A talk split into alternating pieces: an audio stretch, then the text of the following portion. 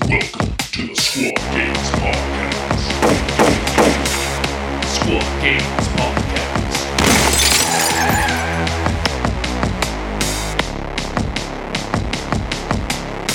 All right, and we're back.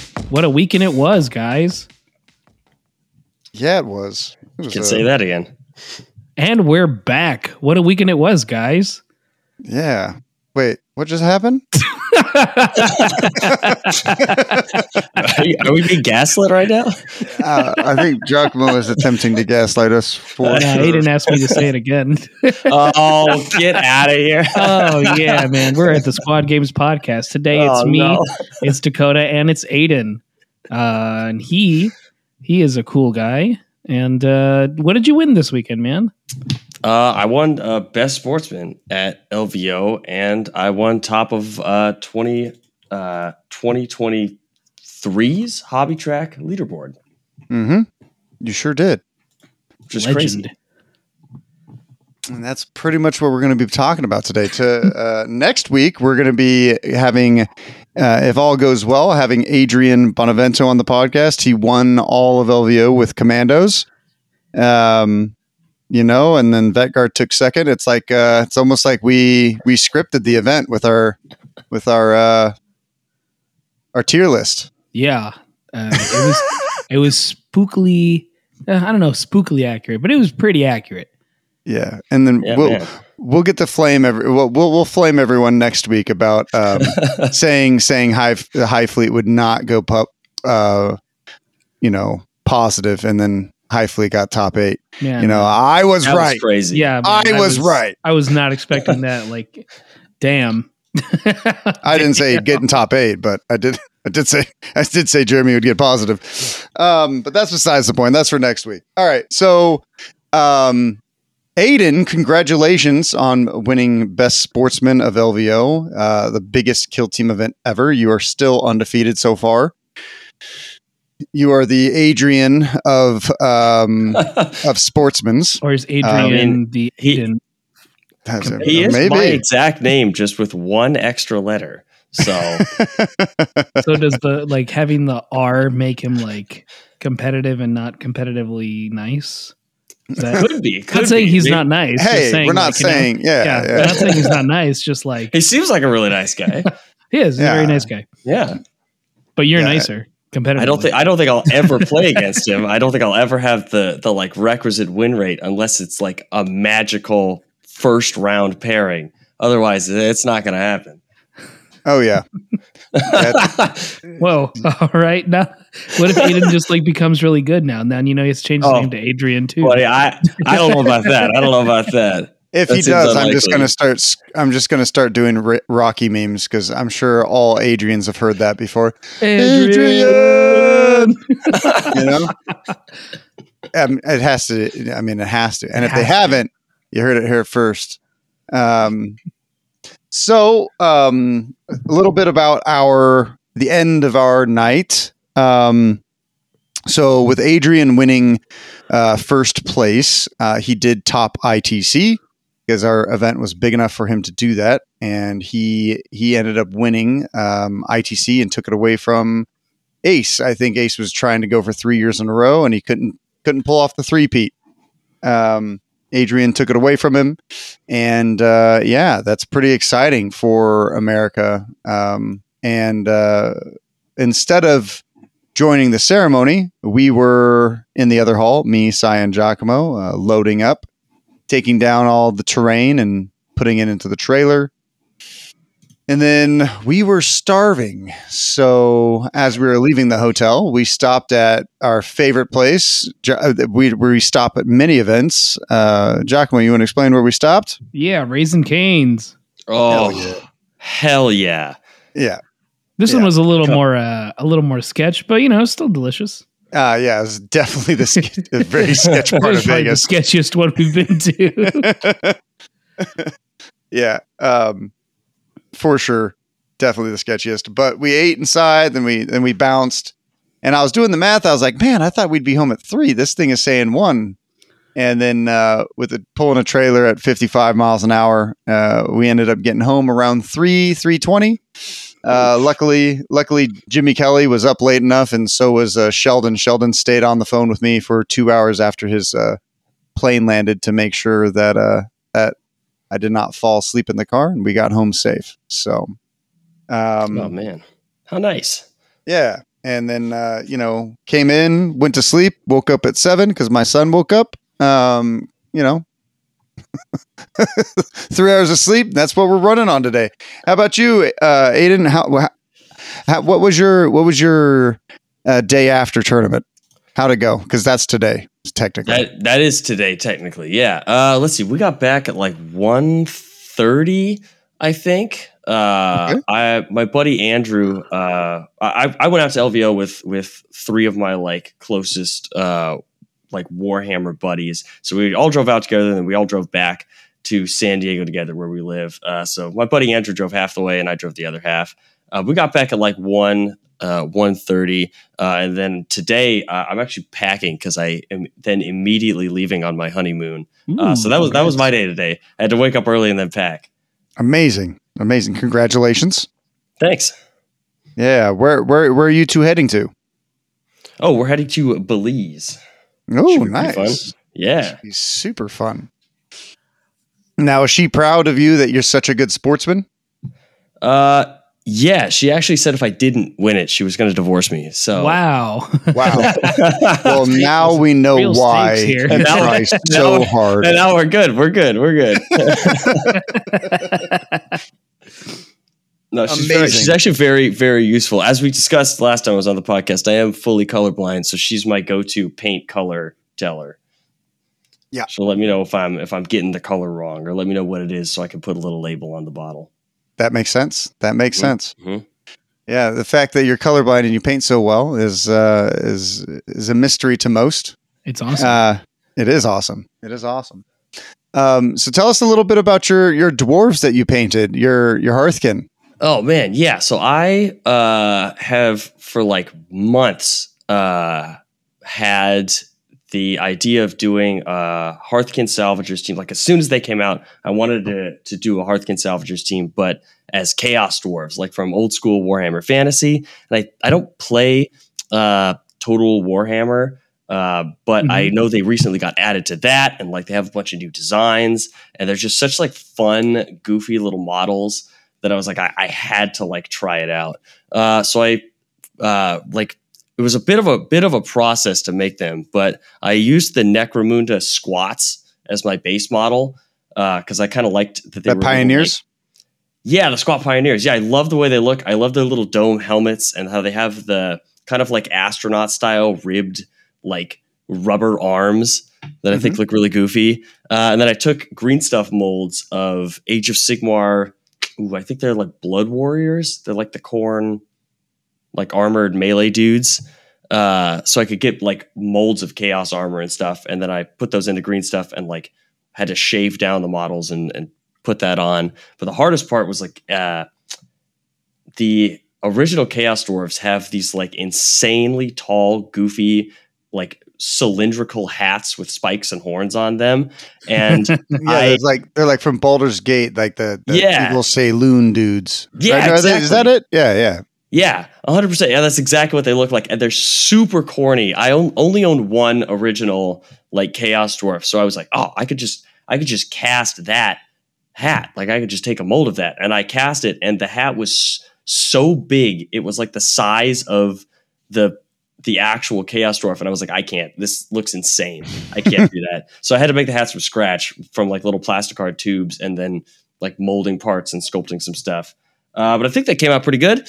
Uh, I'm, I'm proud of them. They Yeah. uh, were they were a blast to paint. I made a little like minecart display board. Uh, I did have to steal and disintegrate one of my wife's uh, pictures, but she, uh, I mean, it's gone now, so there's nothing she could do about it. It is the frame of the display board, so hmm And she, she she she doesn't uh, she doesn't listen to this podcast, so you are safe. we're good. We're good. Uh, she, she might, she might listen. Could, to could you have She maybe taken the could photo probably out? hear me recording it right now. So.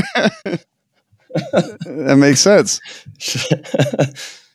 So yeah, it was fun. I love I love the Hearthkyn Salvagers. They're a really fun team to play. Uh, I'm not very good at playing them, but they were a blast to play. That's for sure. that's good. Uh, what the when you were casting your uh, your their, your hats, were you using silicone? Mm-hmm. Were you using blue stuff? What was your what was your your your process? Yeah, I, I just use blue stuff. It's the you like for anyone who doesn't know, it's uh, basically like a like a little rubbery type texture that's heat Thermo- sensitive. It's a Yeah, so- thermoplastic. Yeah. That's it. It's a thermoplastic. Yeah, you drop it in boiling water, uh, and then you put it onto a part, and it after like five minutes or so, it'll harden. You can peel it off, and you have a little mold. It's a little, um, kind of sensitive, I guess, in that you can you can't really mold like a three D object, but you can mold something flat on one Mhm. side. Really well. Is, yeah. yeah, really well. It's really good at getting armor plates if you ever need to get some of those. Uh, so I just molded like a, I had a bunch of um, like spare Chaos Marine bits from one of my previous kill teams I made. So I molded a bunch of those too. Uh, a bunch of their like shoulder pads and stuff because you can get a bunch of little details that if you mold them in green stuff, you could just cut off all the parts you don't want super easily. Um, it work works like a charm. No, I love Amazing. them. Yeah, they were cool looking. Mm-hmm. Thanks. Yeah. So, um, so with winning hobby track, right? Uh, you want to you, you want to tell everyone what you won?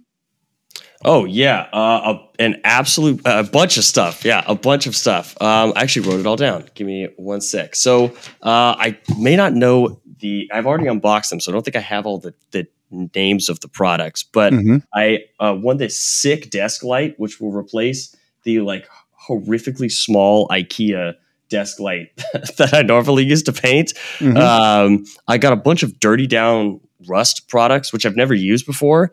Uh, but I've heard super great things treat, about them. Am I really? Okay. Yeah. I'm hyped. I've heard really, really good things about them. I've just never, never picked them up.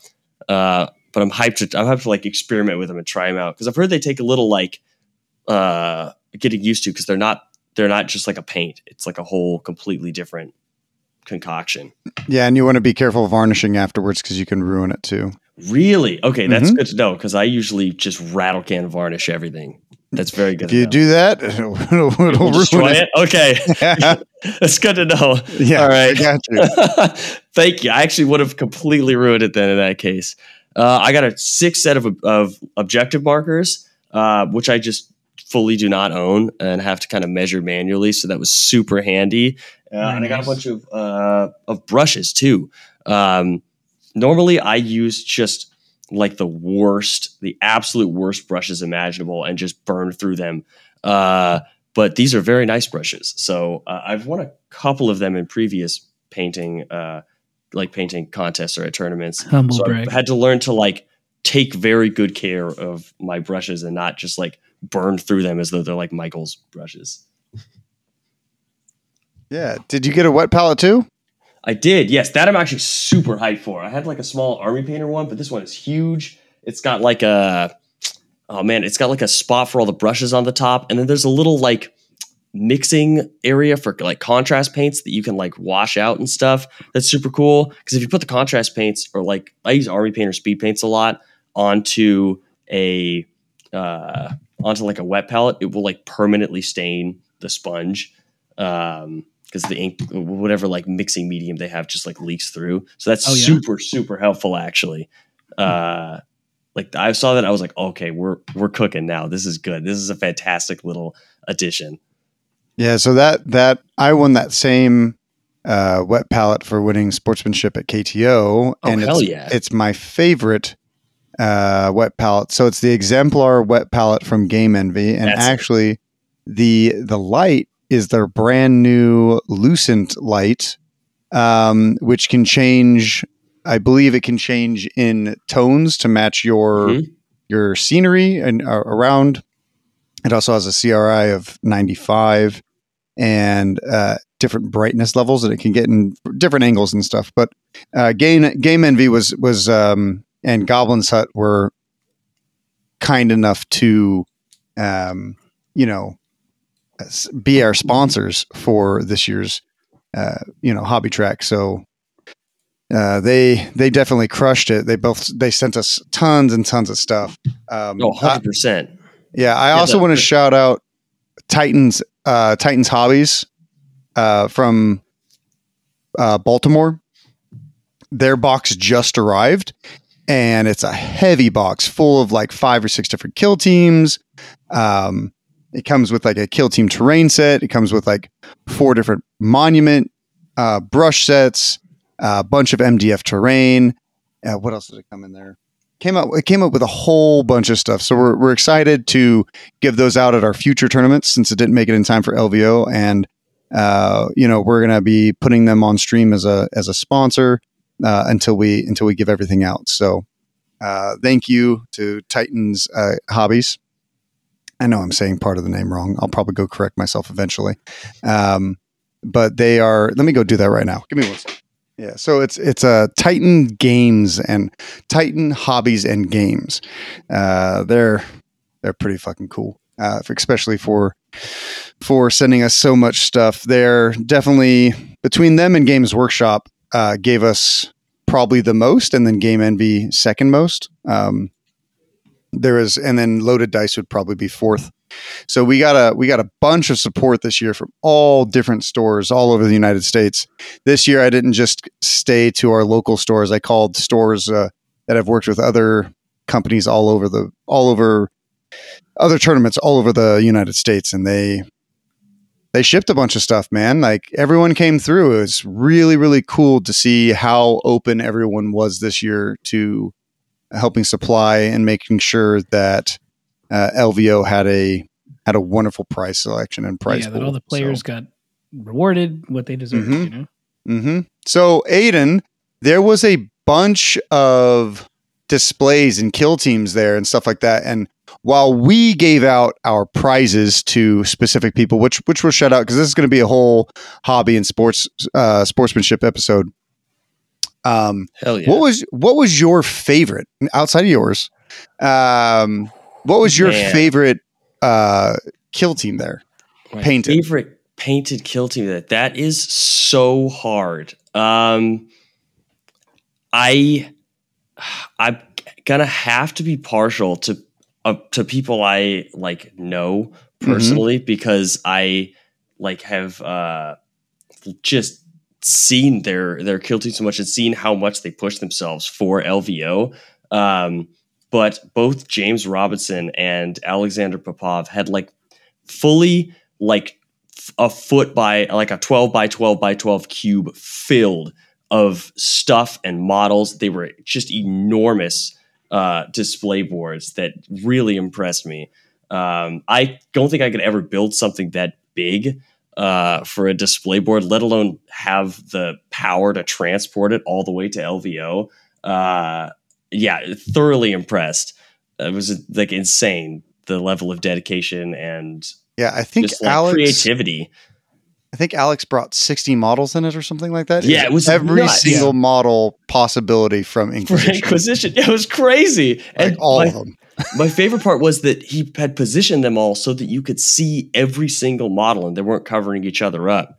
It was Mhm. crazy. Like the amount of planning. spacing. Yeah, I asked about. it. He said it like designed it fully in like 3D and then printed it out. It was nuts, crazy. Yeah. So I so we also absolutely loved James Robinson's. Uh, he he won best display, right? Like he had this Mhm. giant cathedral castle necromunda looking thing for his for his uh his uh his cults and i will say that he probably would have won best painted kill team overall if we could see his models a little easier um it was absolutely fucking stunning it was It was crazy. probably the coolest display i have ever seen for Yeah. a kill team how about you g Yeah, I would second that actually. It was really, really fun to just look and find the little details inside the cathedral itself, like the writing in the books, the little lights he added, which weren't, you know, added enough, but not too much. Because usually I think if you add too much lights, it takes away from a lot of it, but that was just enough to be enjoyable. Mhm. I like the broken buildings parts, you know, it really shows out. It was a cool display. hmm Yeah. Um, so who ended up taking home the actual best kill team, the painted kill team, and we'll tell you why. I think that this person almost won unanimously. Unanimous, unanimously. Unanimously. Jeez, man! From all the judges was uh, Justin Mark uh, Justin, and um, Justin crushed. Absolutely. I mean, he he he had these like purple and white space marines and the way it was displayed and the way you could see his his models and see the display board, you can tell that he's t- he's been to a couple painting competitions. Like the models were first foremost, they were the they were the the, the centerpiece of it and they were beautiful, um, absolutely amazing. What did you think about that, Aidan? I I thought they were fantastic. My favorite part of it was how uh like clean and straightforward it was. It wasn't it was like just exactly what it needed to be. Uh Mhm. sometimes you can like lose I I'm fully guilty of this myself. Sometimes you build like this insane board and you lose sight of what is most important, which is your kill team. Mhm. Uh, and I think he did that. It was very, very inspiring. He did that really well, where his models were the centerpiece and the display board just like perfectly accented it. And it was a great color scheme too. Purple is not my strongest color, but Yeah. uh, it was very, very striking. also his his contrasting color was green because like he had this like green at least i thought it was Ooh. green that's this gray green undertone for his dark dingy city background and it just really made the the purples pop a lot um really pop out at you it was really cool to see really Honestly, cool. one of the reasons you could look at it and go like, "Whoa," because it catches your eye. Then you stare, you know, and that's a big Mhm. thing too. If we're being honest, you have to catch eyes Yeah. because not everyone is going to focus on the first thing you see. I always think there's a rule of big where if it's bigger, it's easier to tell. Um, the same applies to catching your eye. Mhm. So, you know, absolutely so all you painters out there, that's what you got to do. You know, get something, paint something huge, or uh, paint something that's really eye popping. So we're gonna stare at it. hmm music and lights and smoke also go a long way sometimes That you know? also true. it covers up it covers up it can cover up some mistakes you know Mhm. Um, so best single model was actually there was a really contentious vote. There's a lot of a lot of people voted for different models, um, but the majority of the people did vote still for uh, John Reese. Can you roll a crit? He painted this uh, the Death Cult assassin and sculpted the neck uh, completely out of green stuff and did this beautiful gloss black helmet. yeah, and- that's right. Yeah, it was sick. It's a and the skin, model. Really Yes. cool model. yeah, the skin is one of the hardest things to paint, right? And it was just done so well. His was a very unique style of uh, Mhm. highlighting and shading, which is it's a stylistic choice, and I thought it was awesome. Mm-hmm. Absolutely. Now, there's a lot of people that turned in amazing models. Like, not like it was a hard vote. It was Yeah, we were Definitely. place. yeah, yeah, yeah. yeah. We all had it. We all had we all had three votes, and whoever had the most votes won won that award, right? Um, and it was just everywhere. Like Daniel Esperanza had some great models. There's there's so many people that had great models. It was it was amazing. Um, another really interesting one we had. Um, I think his name is Alex for the display boards. He brought in uh, an AI generated art background and he had music Oh. playing and he had these like glowing rocks for his harlequins that was a really cool display Oh, board Man, that was a really cool board. The rocks were like, I, I have no idea how he did it, but that was really, really sick. and he was like pe- Very eye uh, catching. it was like pulsing with the music and stuff it was yeah, it was fucking uh, it was the um the something dancing right, something dancers. Mhm. yeah Yeah, like his. Yeah, that was a cool one. forgive us alex um we are tired.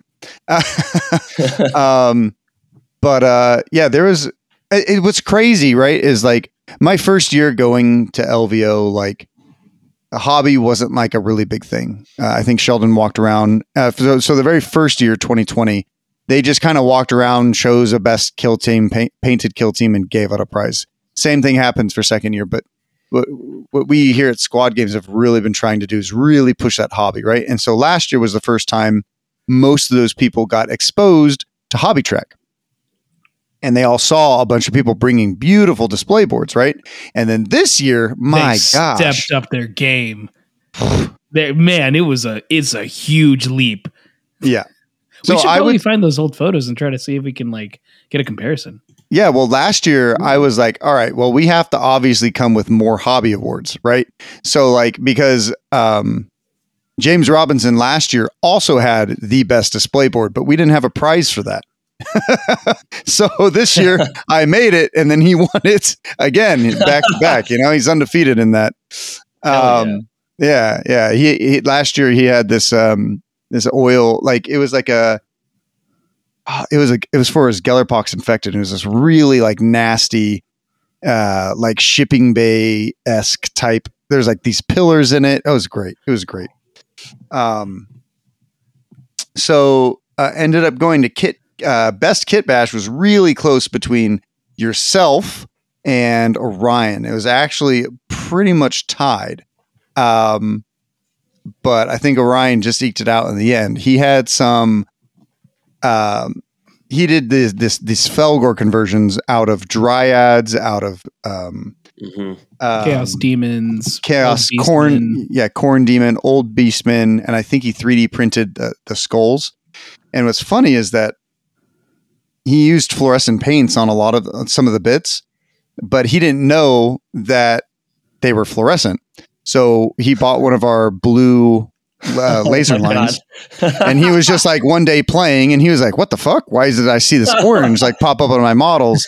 And so then, and so then he went out and bought a real, yeah, he bought like a black light, and it's like the eyeballs and the runes were all glowing and stuff. So he, oh, yeah, yeah, it was so sick. cool. Yeah, bonus. so and in After Dark, they look they look fucking even cooler, and it was cool because like he came with like the most dark, grim, dark uh display there, right? Like it was like dark and scary, and they were just like nightmares. It To was, gi- yeah, to give you an idea, they were uh, they were Wendigos. mm-hmm, mm-hmm. So if you know what a Wendigo is, or you Google it, that's what they were. They were awesome Yeah. in a terrifying Yeah. way. Yeah, and they were they were their uh, Fellgor. Uh, they were the Fellgor Ravagers. So yeah, absolutely fantastic. Well, a well deserved win. A well deserved win. Yeah. yeah, You relinquish the win.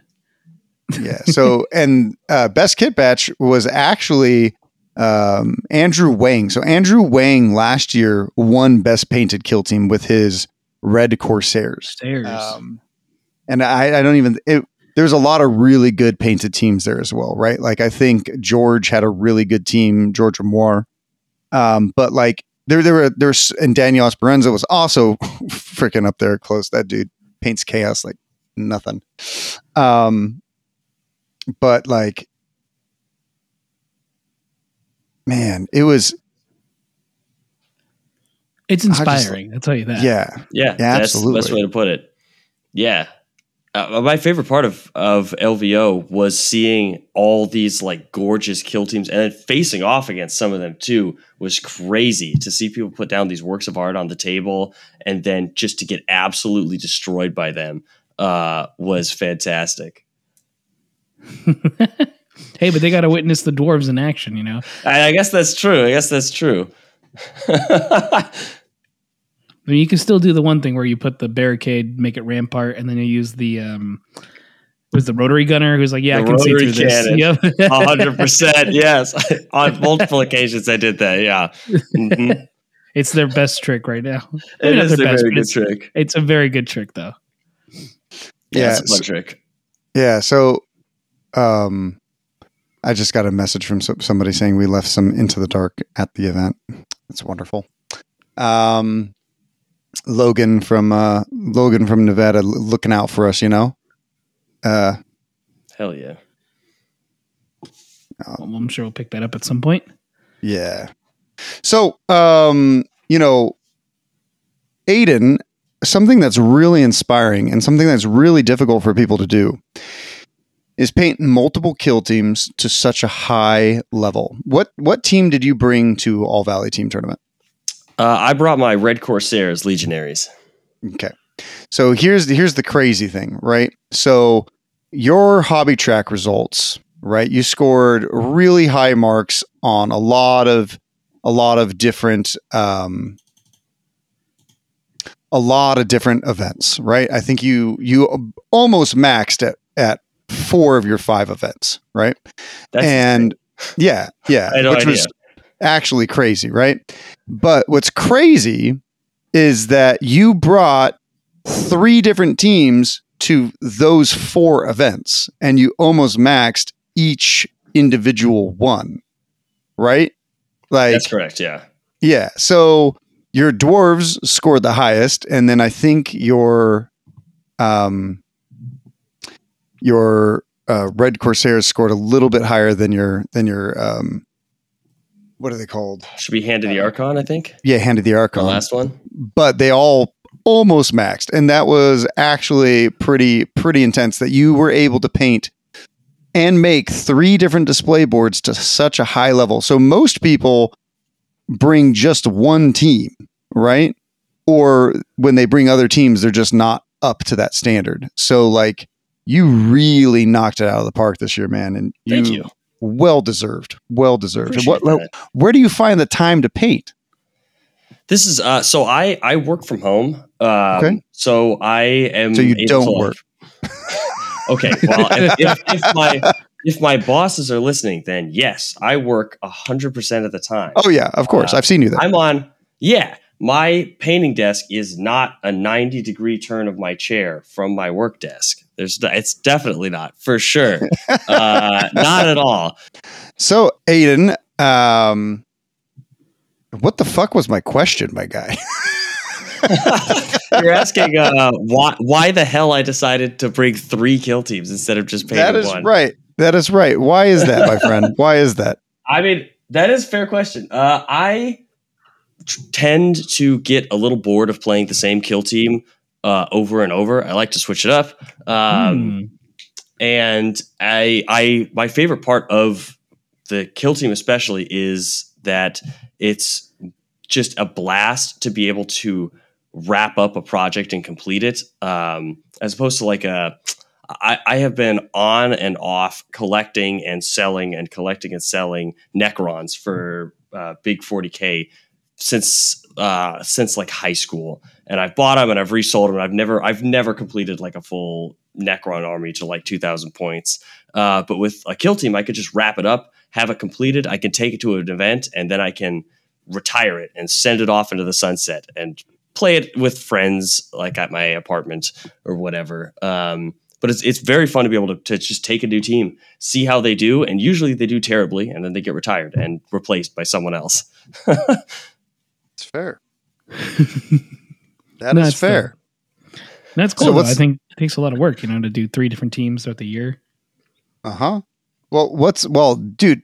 Aidan just like He just knocks well, them he out. he technically had four teams. I think he actually brought his the very first event. Yeah, Um, Uh, that was not you- that was I a- Necrons, right? I have an brought old Necrons. Necrons team. Yeah. Yeah. that that might be my favorite kill team. It's it's not like my it's not like my best paint or anything like that, but it was probably the most fun I've had painting a team. I love Necrons. I've loved them since like the second I got into the hobby, and I have a kill team all of the like old pewter Necron models from like 2002. I had to scour eBay and like the the used model bins at Adepticon for them. Uh, but I found just enough to make a little kill team.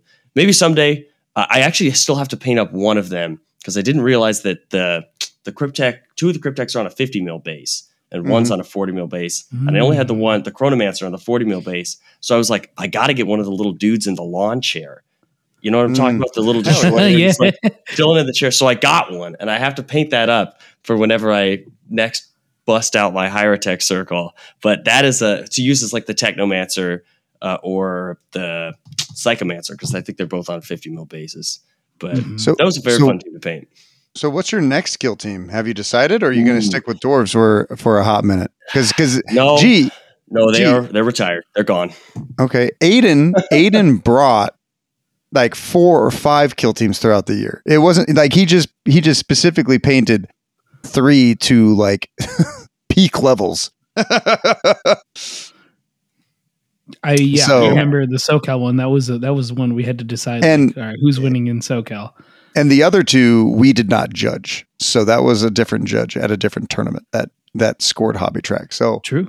um, I remember seeing them, but I wasn't looking them at them with the judge's eye. So I I uh, didn't look for all the small details, but I love the Necrons. Those stuck out in my head because I, they were just like, oh, those are like those are like looking like '80s models, you know? Right, the Yeah. classic. Uh huh. Oh, Like the I, I old- love them. Yeah, amazing. They're so goofy. They have goofy little faces. The leader Mhm. is like straight up dabbing uh, and has like an insane cone shaped head. Like, just feel like who who the hell designed this? And I can I shake their hand? Like, this is fantastic. These models are awesome. Mhm. Yeah. Uh, but I have I have picked my next team. Uh, Ooh. I I have played.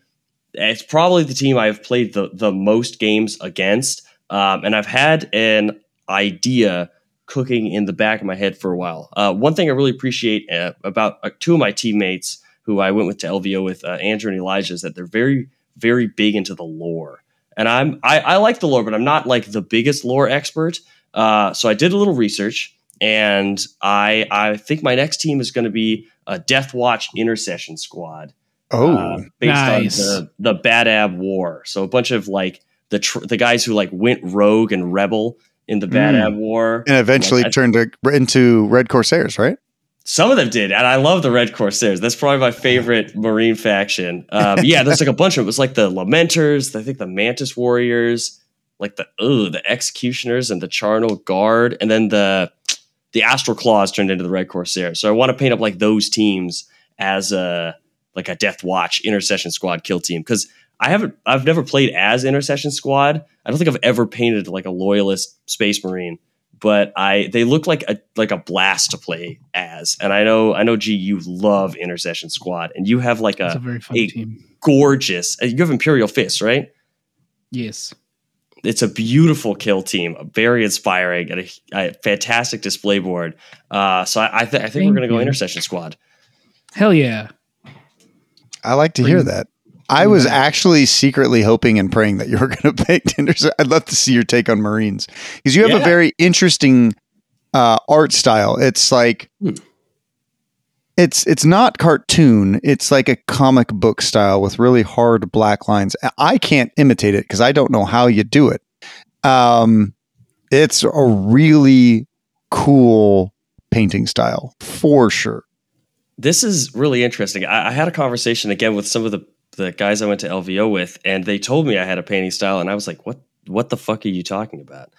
Like, I don't. I just paint the models. Uh, but I, I guess I do. Uh, so yeah, I'm excited to to paint uh, Marines, especially Death Watch. I love that you you- could just paint the shoulder pad. You don't have to paint the whole model in like a weird color. They're all the same thing. Um, I also like to.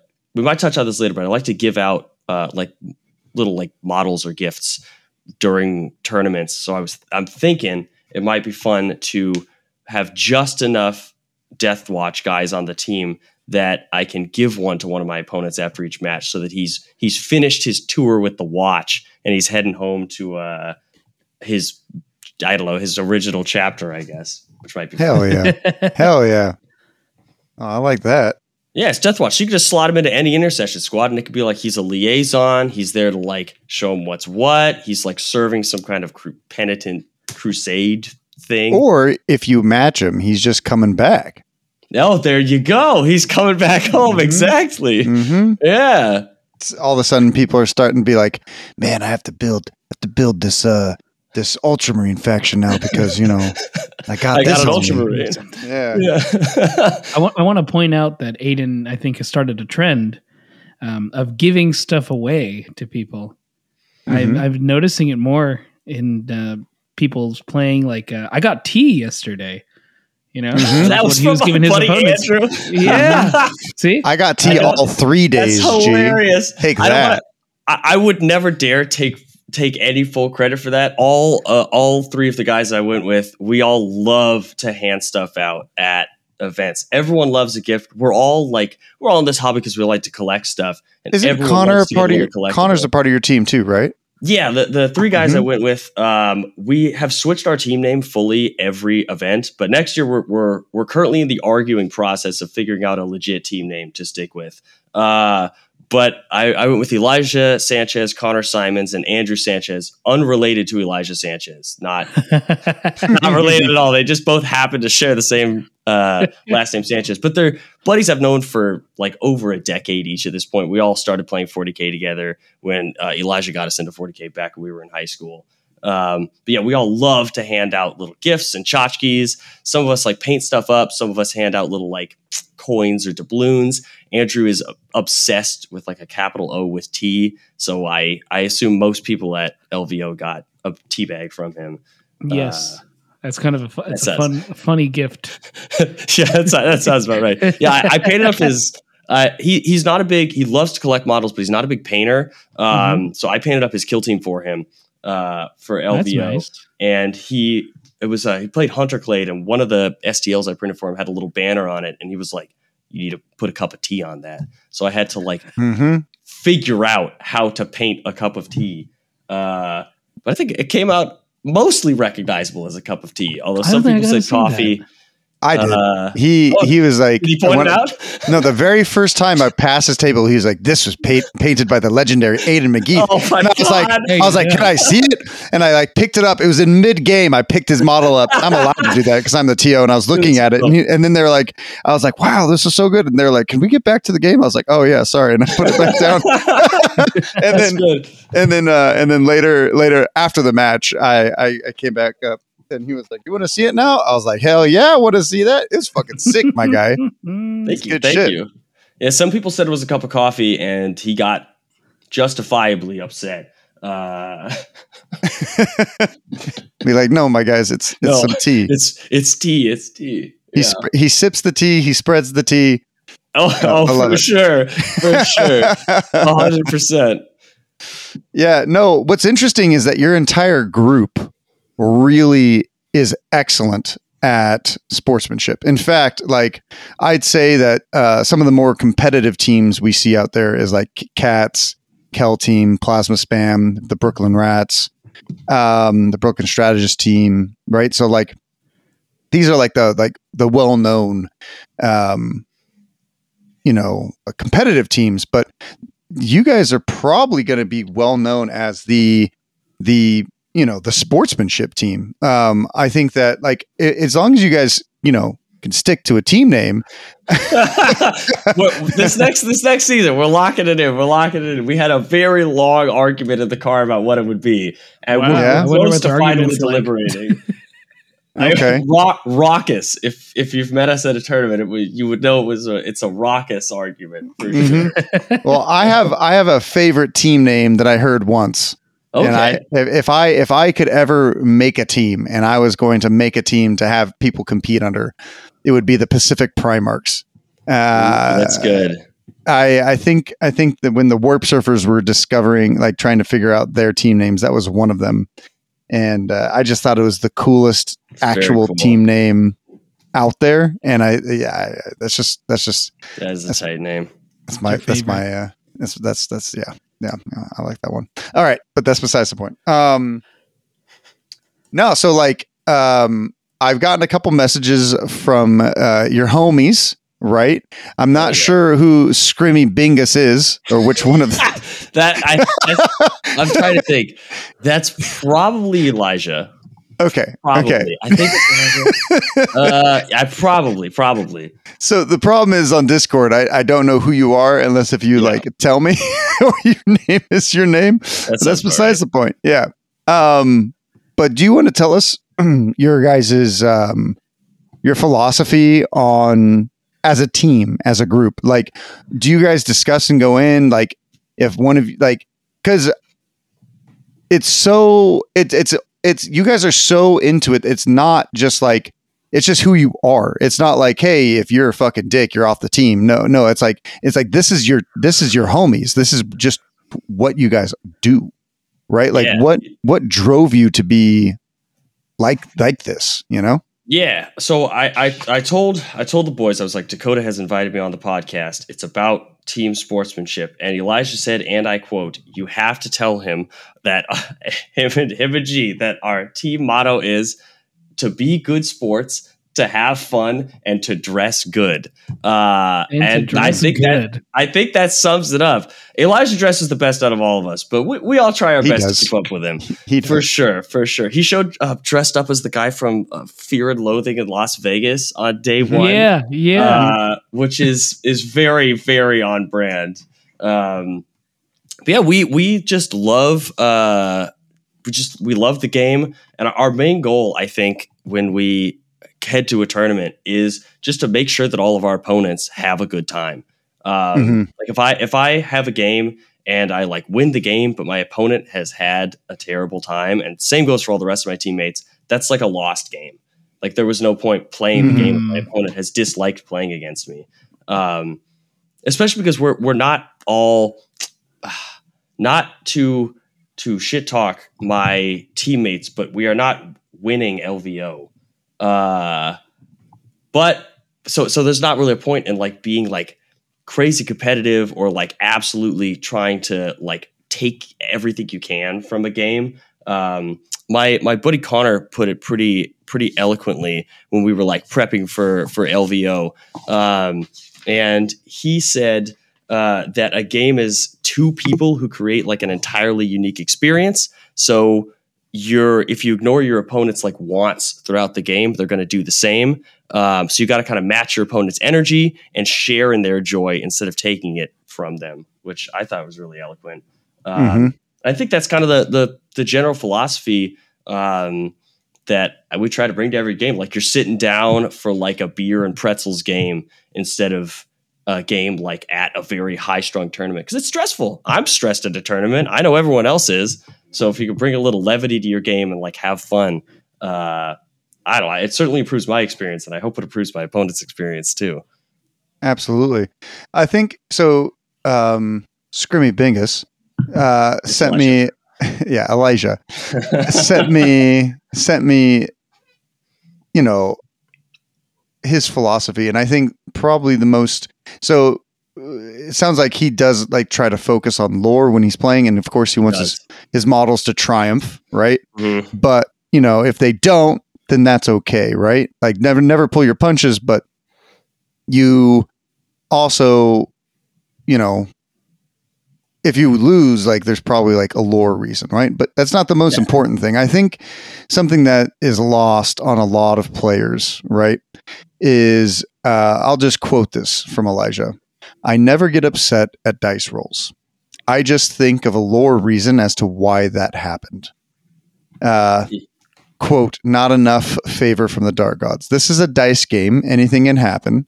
So just laugh it off if it's your terrible roll or if it's your opponent's really awesome roll just think of how cool it was for that insane moment to happen. Act as if you were act as if it was your really great role because in a way the game is both your is both yours. You both share the moments regardless of who rolled the dice. And i think that that is something super super important. Mhm. um, they're at a tournament. It's really really easy to blame dice. And it's really really hard to blame yourself right? That you lost the game that you messed up tactically or that your opponent outplayed you it's really easy to say wow you know i just rolled terribly. That might be the case but we, what we all have to remember as players is that this is a dice game. You will roll poorly no matter what team you bring. If you bring certain factions that depend on rolling you know like you can mitigate it with certain teams but like Caster Kings um you definitely can This right Fair. This is fair.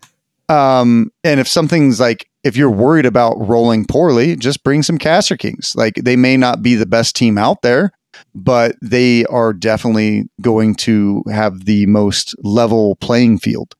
But you know, I think I think it's it goes way unspoken. It, it's it's such an insightful thing to say and to bring up because, like, blaming your dice can lead feel bad to feel bad moments for your opponent. You're like, yeah, you had some really bad dice rolls, but like, but I beat you, you know? And it's like, nah, it's just my dice beat me. You didn't beat me. My dice beat me. Wow, I rolled ones. Ugh. You know, do you can you believe how many ones I rolled? And you know, and while it may make you feel better, it won't make your opponent feel any better, right? Um, like your opponent can either agree with you at that point or just disagree with you, right? So I think that like, you know, take I, I think that more people need to take more accountability for for how how, how the dice are rolled at at games, and I think that you know taking it with levity is the best way to do it. You know, if you roll four ones, you have to laugh. You have you have to. Yep. Sometimes you just absolutely gotta- have to. Yeah. Right, man. It's if your funny. your plasma gun, I had a uh, my this is my buddy Andrew's first tournament ever. He so we we trained I trained him up for LVO, uh, and we had How'd a he do? of practice games. What was his What was his record? he? I think actually did better than me. Uh, Put Andrew on think- blast. Really? yeah, let's put him up. I think he actually smoked me. Um, let's see if I can search. I, I have can- BCP open. Uh, let's see if I can find him. Pull it up too Maybe right not. now. Should be. An- oh, never mind. I guess I can't. I did he do better than me? Oh no, he is just slightly below me. I think. But he got, I think, the same amount of wins as I did. He just got one less tie. Uh, but he had a blast, and we had a practice game, and we were preparing for this tournament where his. Uh, You know, His these colors are in red and green, and it's Dude, so hard to tell you who the fuck me- won. Like I have no idea. On I- BCP, it's like can uh, 16, letters. 18. I can see the blue, and then Yeah, the red same. and green are so it's hard. impossible. Yeah. Like, I just have saying, just saying, one game company that thought about that, and this is thanks to Troy. Shout out to Troy. Was X Wing? They used to do red and green, and then he said they changed it to blue to help oh, that's so nice. I literally can't tell is with this 13. I can't tell if he won this game at 13 He- or if he. He lost I don't the know. game at 13. Okay, so then I it's remember. Yes. one. So it looks like he he won two, maybe three games. I think and he tied two. I think he won two and tied one, and then I won two and tied two. Okay. But uh, yeah, we uh, one thing that we like to do uh, in just our group, um, and a way to like because it, it can be hard. Some uh, obviously it can be hard for a lot of people going to a tournament and Elijah losing a lot. people. Wow.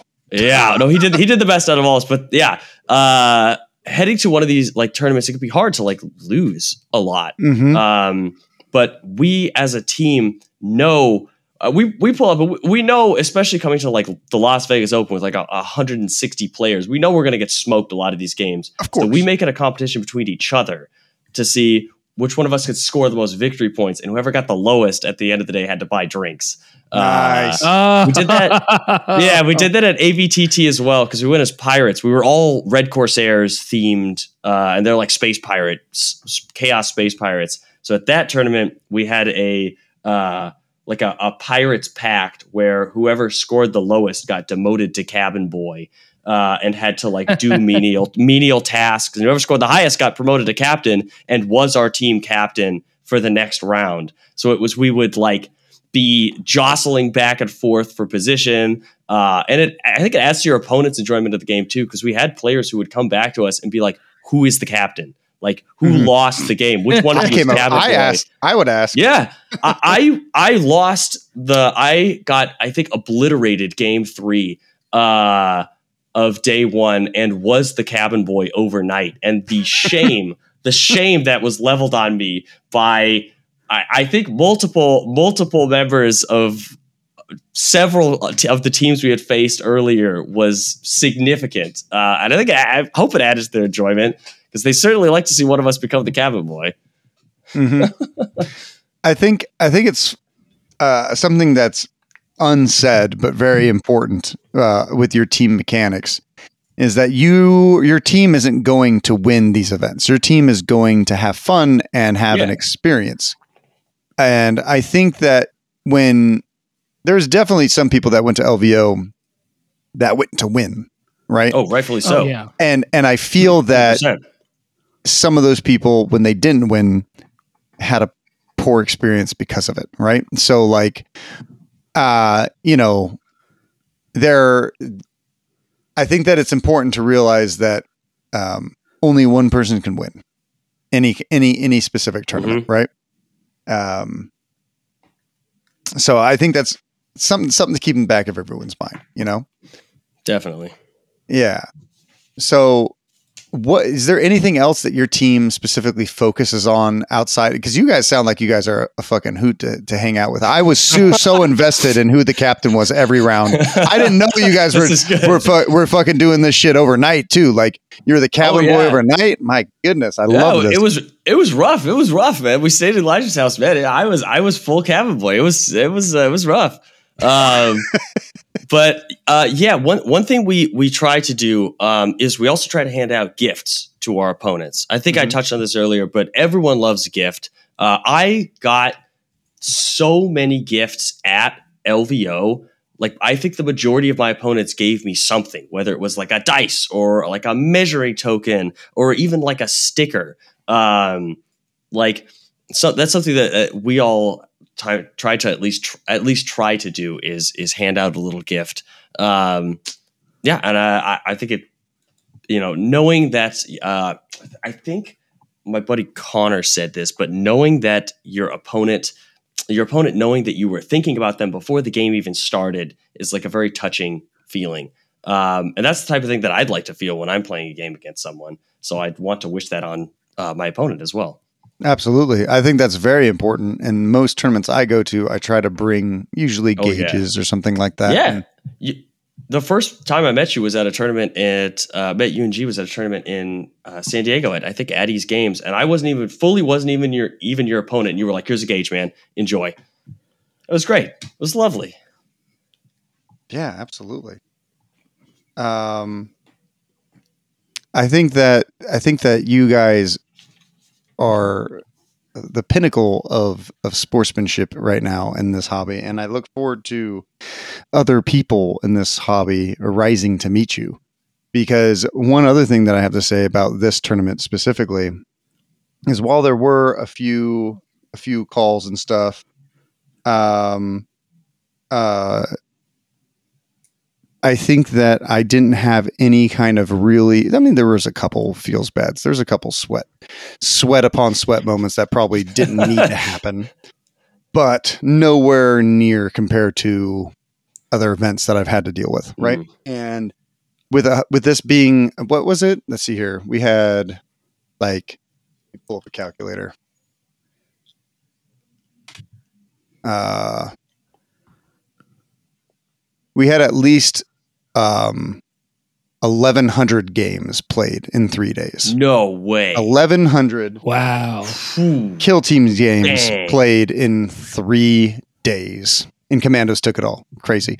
Um 1100 and there's only like 4 or 5 games that had like the sweat, you know? And I think that that's so so good for this game and for this community.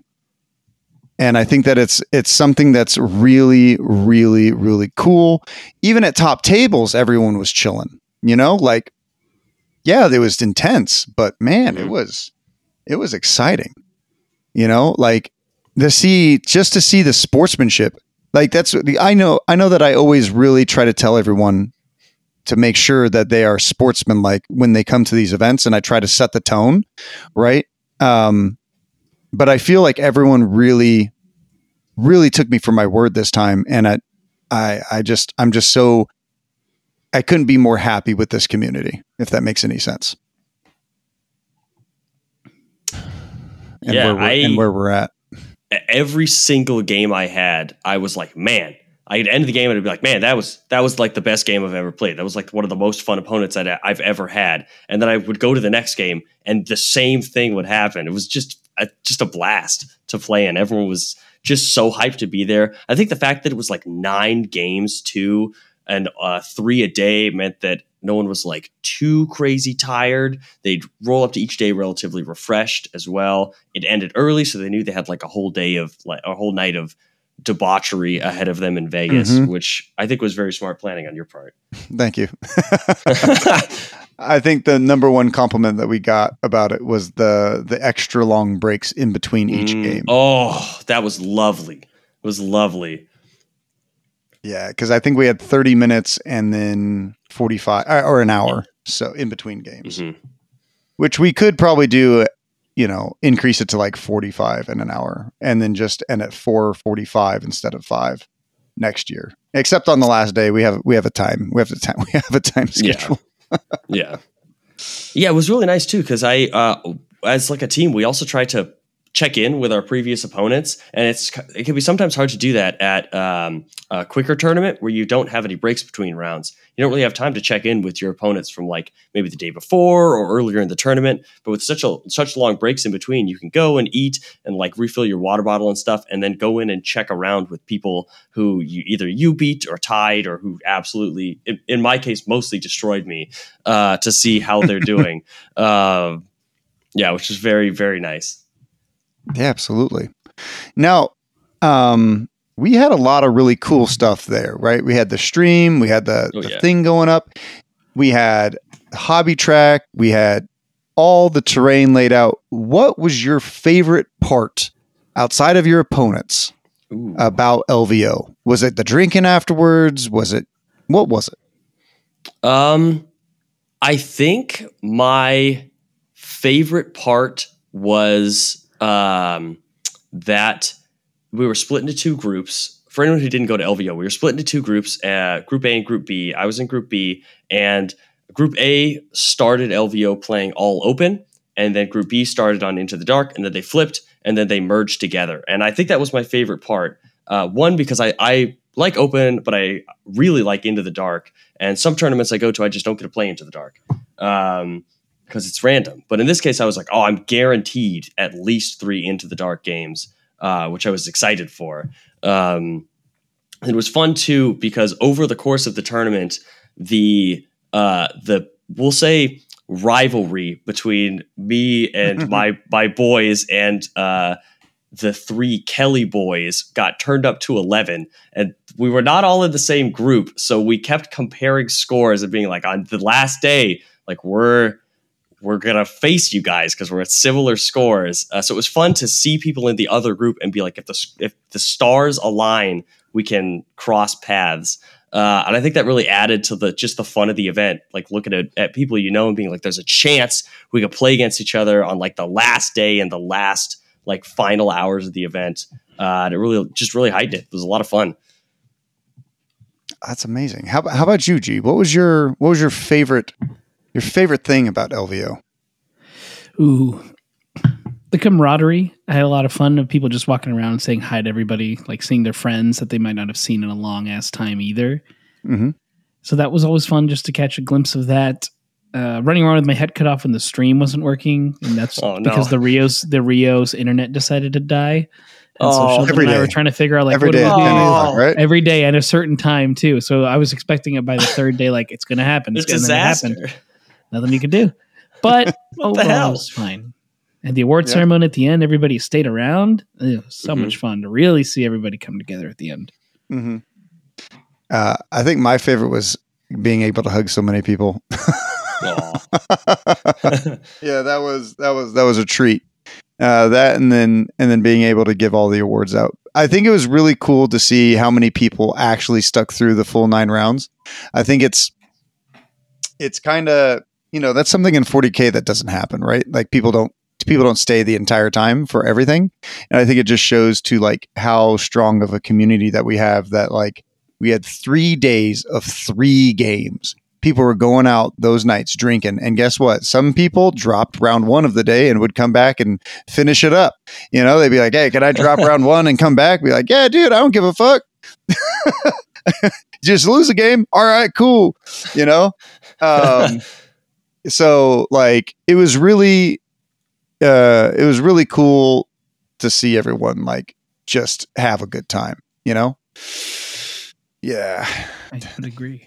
Yeah. So let's uh let's turn our eyes to next year's hobby track. Ooh. Um so we went over a lot of of LVO. Is there anything else before we move on completely from LVO? Is there anything Oh, I did want to give it a, sh- a shout out to there's so many good hobby things, but there's somebody who did not get any any recognition at the at the award ceremony or anything and it's something that every judge absolutely loved.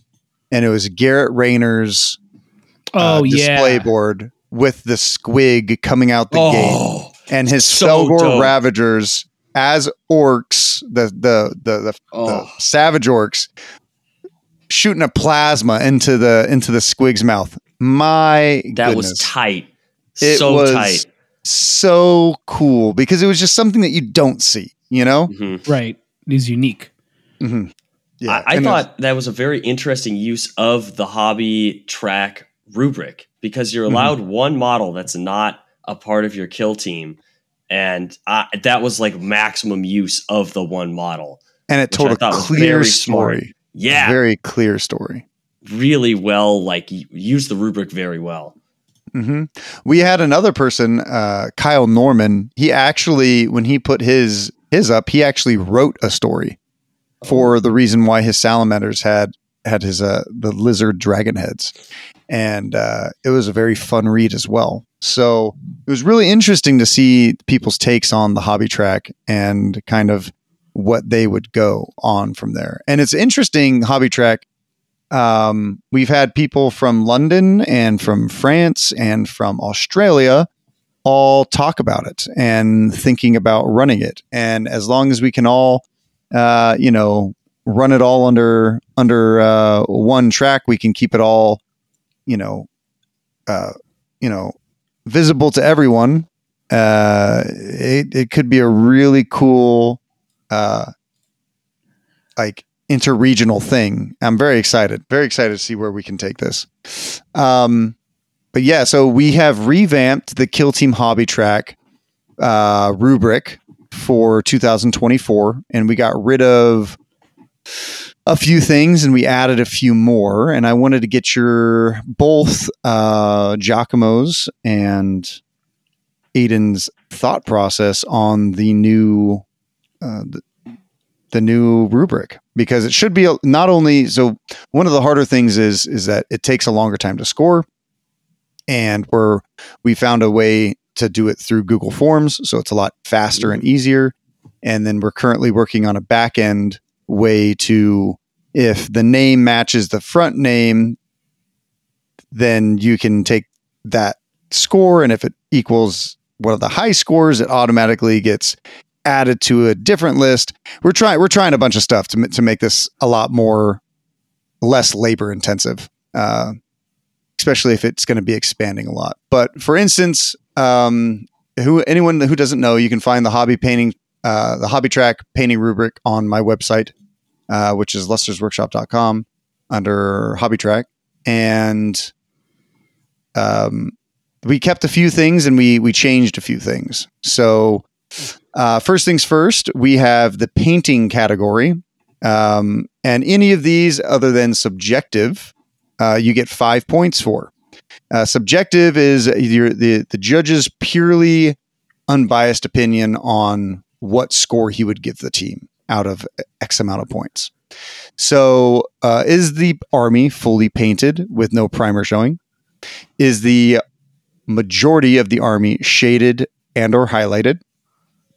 Are three or more layers of highlighting present across the army. Are advanced details like grenades, buckles, claws, eyes, gems, rivets, bone teeth, and lenses painted across the entire army. Are advanced details like OSL, weathering, camouflage, glowing, non metallic metal, or freehand present over the majority of the army present. And then finally, we get to the subjective category, which is out of 40 points. So a judge would award uh, 40 points to something that is the best he has ever seen or she has ever seen. Um, and if it's like an A, then you can give them a sliding scale between 36 to 40. If it's a B, you kind of kind of go from there. And if it's just like middling, give them 20. If it's, you know, the bare minimum, you could give them 10. And if it's, you know, just gray plastic, you could go zero or commission painted would be zero. Uh, f- then we go to our next category, which is basing. Is the basing consistent across the entire army and does it match the display board or story? And or, sorry, does it match? Uh, are multiple elements and features visible and painted across the bases of the mat- of the army? So that's like little cacti, little pieces of grass, rocks, skulls, scorpions, something that you're pretty famous for, Aidan. I try my Uh, best. Yeah. Yeah. So then we go to hobby and display, and then I'll try to get your guys' feedback. So hobby is uh, are there examples of kit bashing or conversion work uh, present across the majority of the army? Were all the mold lines removed and gaps filled for the majority of the army? Are advanced hobby materials like plastic card, milliput, and green stuff um, there? So is there like sculpting? Is there you know other kind of stuff present? And then subjective use of hobby and then we have display board. So does it fall within uh, 15 by 11 or 12 by 12? Is there a clear background or present story or a clear story? Is there an exceptional display board that shows effort and artistic talent above the norm? So is it like a really badass display board? And then subjective judgment of the display board. And then uh, that's the final count. So, is there anything that you guys would add or take out or change? On this thing. Oh man. No, Uh, I kind of can prefer it to be smaller, personally. Oh, yeah? What would you take out, G? No, I'm talking about in general because I knew what the other one looked like. You said that you like that it's smaller? Yeah. Yeah. I, I agree too. Yeah. Yeah, there's a lot less. Uh, we took out a bunch of things, uh, combined a couple, and uh, made it so that it's a little bit more uh, easy to score. So it's like, okay, I'm looking at painting, I'm looking at basing, I'm looking at hobby, I'm looking at display. Yeah, because that was always the big issue we had when we would do grading in general was there's so many different things and a lot of these are just I'm scoring five because it's like the same thing as before. Yeah, yeah. So it's it's better to make this easier and as and as the amount of people going to events grows, as we've been seeing it growing year by year, this is just going to be the next step we have to take. Like if we want to Mhm. get everything done at a speedy pace, but still get enough grading that it matters. hmm And I think subjective is is really really important um, because uh, if a te- if somebody keeps continually bringing a team the same team over and over and over, if you've seen it like we've seen it with a couple of our friends in Big 40k, they can never win hobby track because they continue bring continually bring the same army for like two years. And every judge has seen this army now. So it's like subjectively, it's like, hey, are you doing anything new? Because I can't just keep giving you, you know, Perfect scores, right? perfect scores Right. if I've seen this army, you know, for two years. Like, have you added anything else? Is there anything new? Like, are you improving it? Like, what's going on? So, um, yeah, pretty fascinating. Uh, is, is there anything that you guys think would be, or that you would add, or change, or delete? That's most important. Hmm. Uh, I, I one thing that I, I very much like, especially about the painting section, is the section on advanced techniques. If I remember correctly, on the previous hobby track, they were more split up into like a different section. uh, Correct me if I'm wrong, but like a different section for like OSL, weathering, like non-metallic metal, and freehanding. Mhm. Um, and I like that they're put into one category because not every painter can either has the time or the interest or the knowledge or is capable of painting all of those techniques and maybe they're really good at or really enjoy painting one of them and they do it to a really high standard and it's nice that they then won't be they'll be rewarded for doing that thing that they do really well that they enjoy doing but aren't penalized for not necessarily knowing how to do something else Absolutely. i think that's i, I really like that No, I'm still looking to see if there's anything I'd add. But no, we're kind of hitting most of the stuff. No, yeah, I- we're pretty much hitting everything that I think. I think the only Yeah. thing that I think would be weird is um, not even weird. It's just I know I know a lot of people who don't always do this, where they remove their mold lines. hmm Uh, they still glue stuff together. They just don't like removing mold lines. Just an extra step for them they don't want to do. But that is technically a hobby part, you know. So It is. Yeah. Yeah. It's pretty important. I always uh, remove my mold lines and uh, drill my barrels for you space. gotta drill the least. barrels Yeah, you gotta Eldar- drill the barrels it's cool if you do. You don't have to because it's your toys. Yeah, You do what you want with this them. is fair that's fair that's fair Yes, uh, but you know, in I my hate- biased hate moving opinion. I drill your damn barrels. In my biased opinion. I Which even do them for have. Vet Guard. You can totally have. Uh, no, I mean it's it's it's you know another thing that's really fun um, that we should talk about here because we all do it differently. How do you paint yellow? Every single YouTuber has a video on yellow. Every single person paints yellow differently. What is your guys' steps on painting your favorite yellow? Do you have I- one? I have a few. Um, my one of one of the ones I would do was back when they sold the rattle can, and you can still do this with an airbrush if you have the airbrush yellow, or if you're in the UK, I think they make a color that's almost exactly the same as Averland Sunset now. Mm-hmm. I would spray it, hit it with a wash, and then do various types of dry brushes to get a gradient effect that has more of like that ceramite look that's broken up. And if you've seen my Mhm. Imperial Fist, that's what they are. Now, it's important that when you do this, you got to add a highlight. And the only reason that's done that way is because it ties it together and makes it look neat. Otherwise, it's just dry brush, which is Yeah. fine too. Some people like the dry brush. Uh, and then the other method is the same thing. You start with, I like to start with a warm white. I know people like pink. Uh, I just don't. I just don't do it. And that's all. Nothing, nothing against it. And then I just build up from yellows from there. You know, starting with a darker yellow, usually like a brownish yellow, and then I get to my bright yellows. Uh, I usually do that for like when I'm painting Marvel stuff. That's fair. That's fair. How about you guys? What are your yellows? So I'll give you mine. Um, so I want to experiment with one, but I've already started my Imperial Fists one way. Uh, Daddy Dorn for life.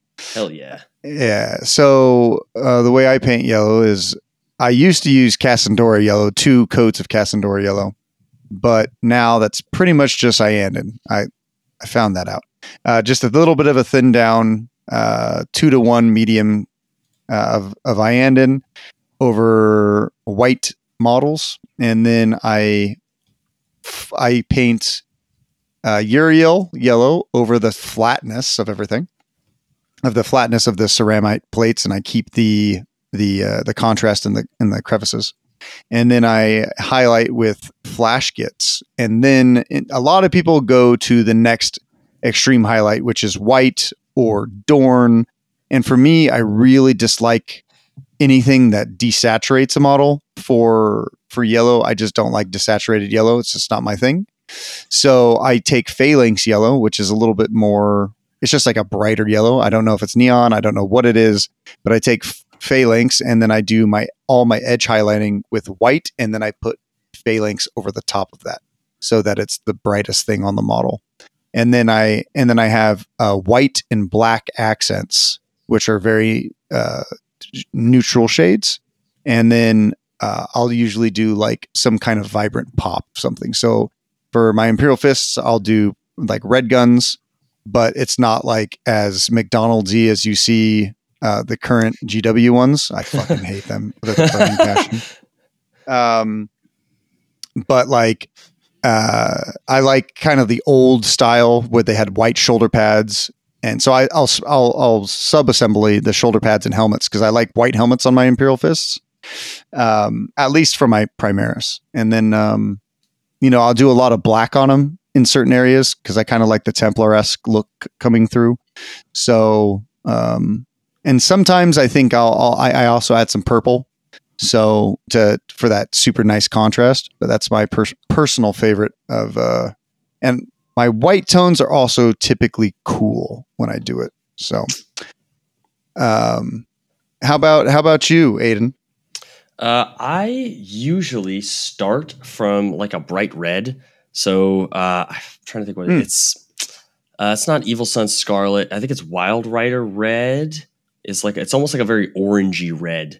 Um, and then I'll usually go from that to like a, a brighter orange, um, leaving like a little bit of the the red on the bottom or wherever the like uh, uh, wherever the like shadow area would be on the miniature. So if it's like a it's like a shoulder pad, I'd leave it on the bottom of it where the light's not going to catch, and then build up towards a yellow at the top.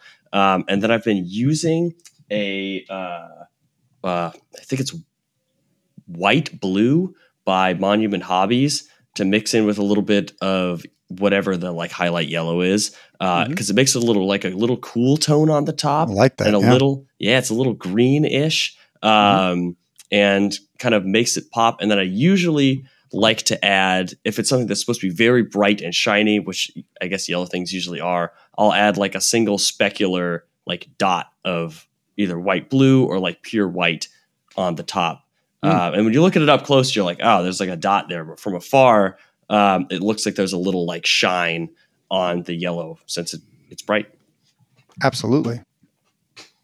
The uh, I I think that we all have our favorite highlight color. Um, so it sounds like you like the the the white blue from I love Monument. white blue Me yeah i love a great it one.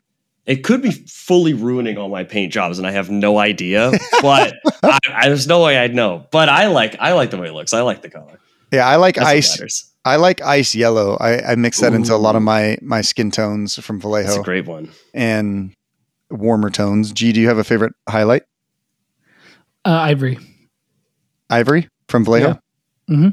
that's a great one too hmm So, fellas, um, this may be controversial to everyone on the podcast. Uh, I'm going to ask favorite paint brands for specific colors, oh okay and uh, this may get heated. We'll we'll have to see. Um, okay Sure, what, all color- right what colors are you picking? let's do it uh, let's do let's do some of the hardest colors. So we're going to go with a yellow. We're going to go with white. We're going to go with um, gold and silver, um, and red. Okay. What color do you want to start with first? We should also do a green because me and uh, Aidan are Oh, both boy. colorblind. So we should probably both go with something that we're typically very bad with. Let's start with white because I know me and G definitely have different uh, pre- preference in whites, and I want to hear Aidan's. Mm. Um, Aidan, start us off. Uh, I I'm gonna go with uh white blue from Monument Hobbies. It's like, uh, yeah, I, I love the paint. I like Monument. I've been really enjoying Monument Hobbies paints recently because they thin really they thin nicely enough for like my painting style. Where Mhm. I tend to do kind of thicker glazes, and they they don't do a thin glaze very well, but they do like a little thicker glaze, nice. mhm. Uh, and I like white blue because you can mix it into a lot of stuff, um, and it can make the like highlight color really stand out against the color below it. Um, and it, I, I feel like it kind of makes it pop. Amazing. Yeah. How about you, G? Well, kind of what he's saying. It's one of the reasons I usually will choose Monument Hobby White um, because I like the boldness of the color. When I'm just painting certain parts that I want to be like sp- specifically white. Otherwise, I'll usually choose like Army Painter White, just Army Painter White, because it's really easy to thin down. Same, It's Ew. A classic. Ew. What the a classic. Yeah, Oh, man, the, it's it's a classic color love that thins down. You can use It's- Vallejo it's White too; they both thin down. I mean, Uh, I if mean, I- here's the thing: the new Army Painter whites are third gen like paints uh, with new mediums and stuff. Maybe those are dope. You're talking about the old Army Painter that you have to like the- shake until I your have. arm until you get the carpal own. tunnel. Yeah, Oh, it's yeah. like uh, I own that like one too, Scale G. I own that one stuff. too. I mean, I own it too. I'm not gonna lie. It was like it was everybody's first white because you know Mm-hmm. you get introduced to GW paints and Army Painter paints because that's what's out there on the stores in the beginning. Well, nowadays more people are spoiled to, you know, we got Two Thin Coats, we got Monument Hobbies. Some stores will carry some of the more obscure brands, um, but even then, those obscure brands aren't necessarily better than some of the newer stuff. Not always. And then we have AK as well. AK became their own thing. So you know, So- everyone's spoiled with a wealth of colors. You know, when we were starting, there was like two. Yeah. So, so for me, it would definitely be uh, AK's white. I'm a big fan of just their the AK, the third gen white. It's very very nice. Um, I also specifically through an airbrush, I'll use golden high flows white. I don't use. That's a nice. That's a nice white. Yeah, I, don't don't use that. I don't use inks because I, I hate that you have to varnish every time that you use an ink. Oh, really? But- I love inks. uh, the the high flow brand from Golden is absolutely amazing through an airbrush. It you you need to crack open a window because you shouldn't breathe the whatever they put in them because they're not just they're acrylics, but they're they're flowy. they don't come they don't go on a brush very well. Um, they're meant to go through an airbrush. So I I really like that one, but uh, paint wise, I definitely have to go with uh with AK. I think Monument's really close. Um, but yeah, I'll I'll go with I'll go with AK for sure. Uh, how about we do gold? This oh it, okay. I'm gonna change the rules. Okay, you guys ready? Okay. Our worst version of this as well. Ooh. Ooh. Okay. I like So now we have to think of our of our wor- our, our least favorite white. I'm pretty sure we It's all still might. army painter. it can it can be both loved and sucked. Like I agree. don't use it for anything else other than Yes. tinning. A hundred Bro, percent. A hundred percent. Bro, Yes. c- cracker box white and like those really cheap whites that you get from like Hobby Lobby is better than Army Painter, old Army Painter white. All right. At least the other stuff, co- uh, the other, the cheap white covers really well. I mean, I would argue Um, Vallejo does the same thing. And another problem with those whites is, and one of the reasons I like inks is because whites dry so fast. You don't have enough water in your fennel, and if you have too much Mm. water in your fennel, then it just spills all over the place. So like, it's it's hard to balance, and I prefer an ink for that reason. So When I'm highlighting whites. my least favorite is uh, White Scar from GW. Oh yeah, that is. Oh, you know that's a, that's a good okay. point. That one's yeah, a pretty garbage I, white. I take it back. Yeah, come on, pretty guys. garbage white. I take it back. I take it back. It's been so long since I've used it because I never buy it anymore that I've Would forgotten never. about it. And Corax No is, is also like really bad because it's so fucking chunky. Like, what the fuck? Like, I don't understand. Like, Like cottage Yeah, cheese. Yeah. Also, I have a problem. I love uh like the Ruth one white, but it just like it just if you don't buy the airbrush version of it, which is like almost too thin, like their actual potted version of Uth one white, it just always has chunks in it, and it's just like Yeah. I have to find an alternative. Mm. I have to a, a different brand of the same Pale color, blue from Vallejo is what I use, I believe. maybe. Yeah, I believe is what I'm using as a replacement because it was happening all the time. Yeah. Very close. So so now we're gonna move on to gold. What is our favorite golds and what is our least favorite gold? I love Retributor and I don't care for Balthasar Gold. Okay. Okay. So two G dubs. Two G dubs. Do you have one, Aidan? Yeah, my favorite uh, would be Retributor Armor. It, it always gets the job done.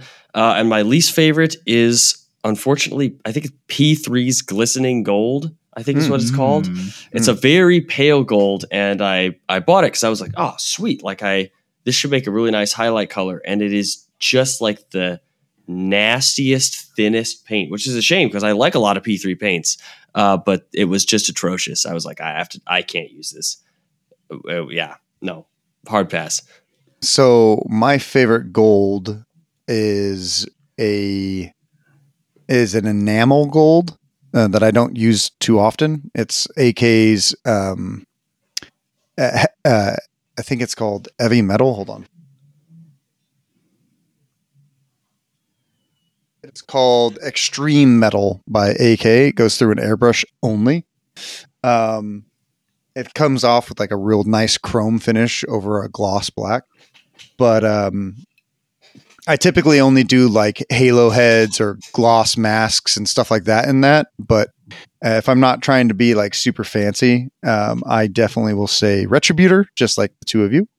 Um, and my least favorite would be um, the Air Gold from Vallejo. I think it just has a really bad mixing property and it just like unmixes way too fast. Uh, I don't know if they've changed it in their newest because I know they just came out with a bunch of new game color. So this might be the older version of it, but it was just uh, I gave all my my my air Vallejo away to Alexander Popov because I found something better, which I'm sure we'll go over to right now. Talking about silvers, I'll go off. I'll start first. Uh, Mhm. My least sil- my least favorite silver is also the Air Vallejo um, brand. Some of them were good, and some of them were just not good. No, actually, they were all pretty good. I'm not gonna lie. Yeah, I was say those silvers from Vallejo. What are you on crack? Those are awesome. Yeah. no, I'm, I'm thinking about it. Yeah, I I would have to say it would be the uh, the speed paint silver from from a from from um, speed paints. Yeah, it's a speed the speed the army painter speed paints. Army The painter? I didn't even know they had a silver. They have a paint. silver. That Yeah, sounds dude, it's- cursed. Yeah, it is That cursed. sounds really cursed. it is What? cursed. Why would you make that? Some people are like, "Oh, they're great." I'm just like, "Yeah, just use silver." Um, but my favorite is uh, Vallejo's metal color silver, which is like uh hmm it it it it when you put it into a paint palette, you don't want to put it into a wet palette because it's so thin. It goes Oh, through yeah, an airbrush everywhere. It covers really well, especially for black. But it um you you definitely it definitely unmixes itself really fast, but it covers so good. Yeah, that it. coverage is incredible. Mm-hmm. How about you, G? Uh, Stormhost Silver is probably my favorite because it's insanely accessible to people, and if you blend it with its brother Retributor Armor, you get a pale gold, which is excellent for highlights.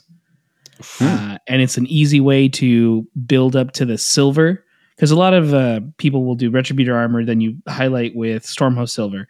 That's cool, it works, but it's really, really like I forget what the word is in the English Stark. language, but it's stark. Yeah, it's stark, and you just see it. So having that in between blended together makes it really simple to naturally get to that color, which doesn't feel so stark. See, this is amazing. I'm gonna, go ahead. I'll tell you what what I do with gold after Aidan. Go go for it. Okay. Uh, all right. My favorite silver is Lead Belcher. It's a classic. Mm, it's a classic. I love Lead Belcher. Uh, it used to be, I think, Bolt Doom Gun. bol- a, a bolt gun metal? metal, yeah. Yeah, a bulk Yeah. of metal, lead belcher. I think it's the same thing. It's just a classic. I use it all the time. I'll use it as like the base silver on something that's going to be brighter, or I'll use it as a highlight for something like I think it's like Iron Hands is the color, or Mhm. I think Monument Hobbies has like a very dark steel, um, and I use it as a highlight for that. Uh, but my least favorite is I think it's Reaper like dark steel. Um, and I like some Reaper paints, but their metallics are uh, a little rough, uh, and it's very like it feels almost like slimy. At least, at least the bottle I have feels a little slimy when you squeeze it out of the bottle, and it's just kind of like gloop floating with little metal chunks in it. And I'm like, I can't. I could do nothing with this. I can't mix this with anything. It's gonna ruin the mix. Um, Yeah, which so- is a so- shame. I think it might be a gel base. I don't That's like gotta be it. paints. Yeah. yeah.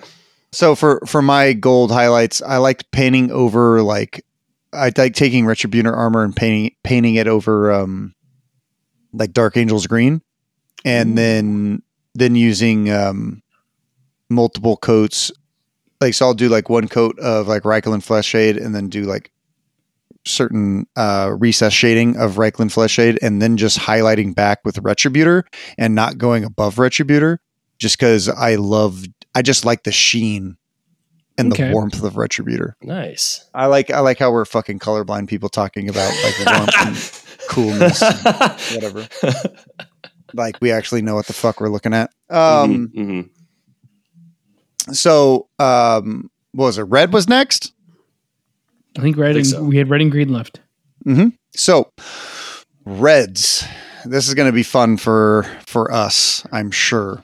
Um, So I think I have an old favorite, and it might have been beaten out recently, but I'm not sure. I think that it might be beaten out because I can't pi- find P3 paints anymore. Um, so my favorite red used to be, and still is, uh, ultimately Khador Red from P3. Oh, a classic. Thank you. Yeah, it is. so good. It is just a pure red, and a, and and it's just it's just really I can see it really really well. Um, I like to pair it these days with um, certain monument hobby reds, or monument color reds, and then let that Khador red sit on top. Um, but I will say that I really like Blood Angels contrast as well. I love to do underpainting with blacks and whites and grays. Um, specifically like the Ulthuan, like so you go black, then you go Ulthuan, then you go like a white highlight with an airbrush, then you go back in and you you you you uh, edge highlight with all your whites and and give your like really pretty like top colors and stuff, and then you go over with your it's like a really high a high level slap chop, right? And you go over with your your um your Blood Angels red, and then you start highlighting from there with the actual reds. That, so that you have that really pa- nice palette of exactly where you want your vibrancies and your saturations to be. Um, I love doing that with red specifically. I just I think that I can. It just makes it so much vibrant because I have a very saturated painting style because I can see highly saturated red and highly saturated green really well. So I I tend to to um, paint very very primary style colors, very very bright. Uh, how about you, Aidan? You got one? Uh, oh, yeah, I'm we got to also- go bad colors too, right? Oh, right, bad, bad. Yes. Uh, I really like red ink from from um, Ar- Army Painter too. I think that can dual down red. God, a bad red? It's hard. I don't fucking know. I don't think it's hard. You don't think it's hard? Okay, I got a bad red too. I'm excited to see what you what yours is, G. I think I just put them out of my mind. Um, I think there's one that I really disliked because it was kind of, oh man, it's, what is it called? I'll think of it while you guys while you guys are talking. It's a it's a it's a it's an off-brand company of red, but go for it. Aidan, you can Sweet. go first. Sounds good. Uh, I'm also going to go with a P3 paint. Uh, my favorite red is Skorne Red uh, from Mm. P3. Uh, a little bit of a personal reason. I used to play Warmachine, which is their like flagship game, and I played the faction Skorne, and I like how like vibrant the color is. Um, and I didn't use it for forever. Uh, and then for SoCal Open, I painted up a, a team of um, I painted up the Hand of the Archon team as the Skorne color scheme. Nice. Um, like I, I was like, I'm gonna follow the color scheme like out of my old like second edition army book and then jazz it up a little. And so I was like, I, I have to buy Skorne Red, and I bought it again, and it was oh, it, it brought me back. It's a it's a very nice color. Uh, but then I also tried to use the my least favorite red as a highlight, which was Reaper's Fire Red, and it was disgusting. Uh, it was not a Forgot not a great red. a color Uh. I like a lot of Reaper. Reaper's skin tones are really good, but I just if this one was rough, uh, it was kind of thin and just kind of gross. I don't know how else to describe it. It's just kind of gross. Did not get the job done. I don't think I've ever used any Reaper paints. No, that's a lie. I've used They're, a couple Reaper they're paints. dirt cheap. They're very yeah, cheap. exactly. So Yeah. I've afforded a few, but I think it's just mostly because a lot of the places I've been to don't carry it. I got it from like Mm. somewhere in Orange County. Um, I'm not. I don't live near the OC, so uh, that was a while ago though. So Yeah. um, for me, I would go with Wild Rider Red. I like that color. It's punchy. It's not over dramatic. Not anything else. I was gonna choose Mephiston at first, but then I remembered how I love Um, Mephiston. It's a good base color. That like it's really red. good for starting, but you want to build up. And I really like the Yeah, Wild Rider over it. Mhm. And then I don't like Vallejo's red. I tried it. I thought it'd be cool. It sucks, in my opinion. I, I agree. It's not great. Um, It's more pink. what is is it alchemy? What is the? There's a specific brand that's that um, Sarastro paints with a lot. With, you guys remember that red? Scale color. Yeah, scale seventy five. There's a scale Oh, seventy five red. 75. There's a scale seventy five red that I just don't like because they have a little bit more. I think of a gel based medium, and I'm just like, I got it, and I was like, uh, I I just don't like this this one. Uh, I can't remember the exact color of it, but I hated it so much I threw it out. It had to go. It It, had had, to, to go. um. All right. So let's what Green. green. Green. I'll be honest. I don't have a favorite green or a dislike green. I do. I have two favorite greens. I I I have to. I have a, a step prop process. So I really like P3's Necrotite green Uh-huh. and uh, Io- Iosan green. Those two like r- look really well with each go really well with each other. I'm sure there's other brands of paint that go re- like.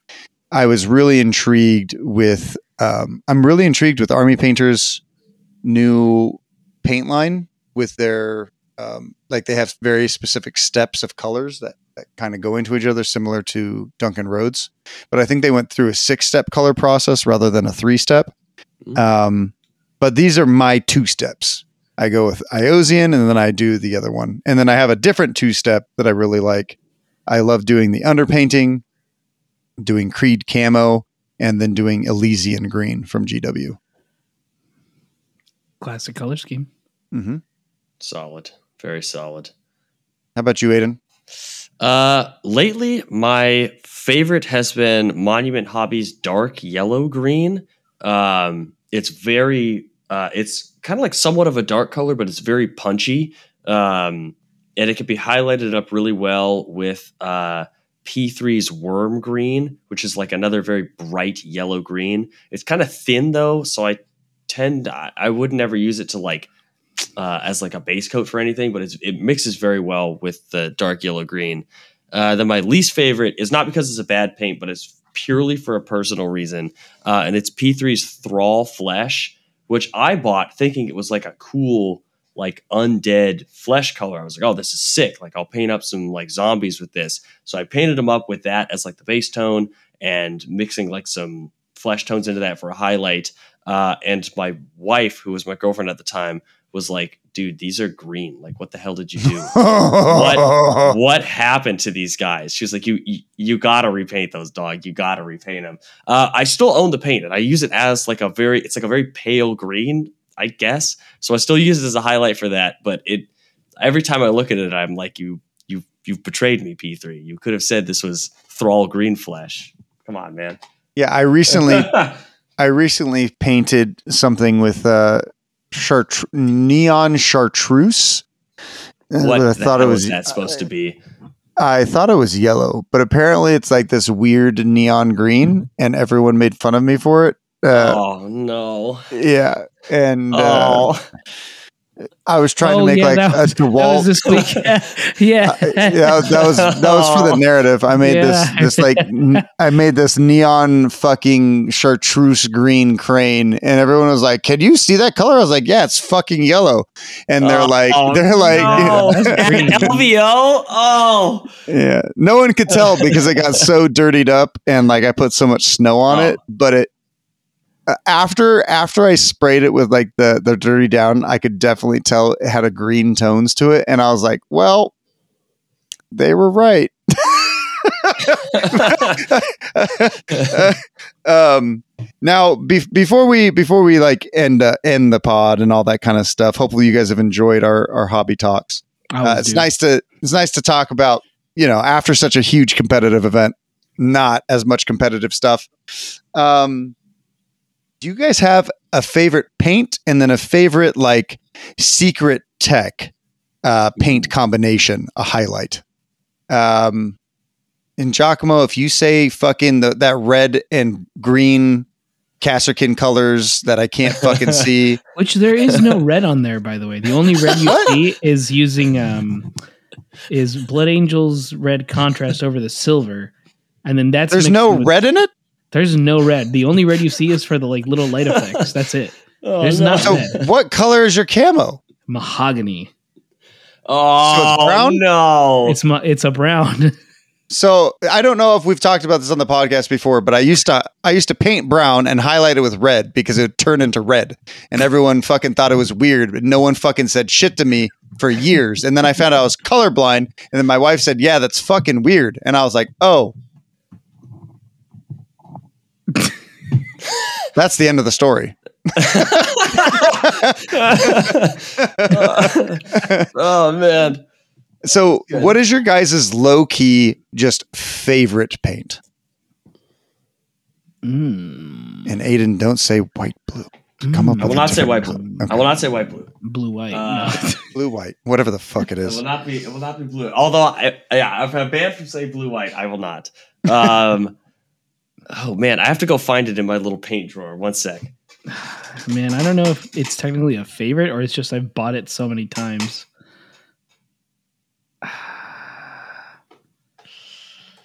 Mm, this is a tough one. Do I have a favorite? I'll look through my Instagram and see what colors I've used the most. That'll Okay, be the- while you guys are thinking and finding, I will move on with mine. Ah, Um, so, firstly, I bought this.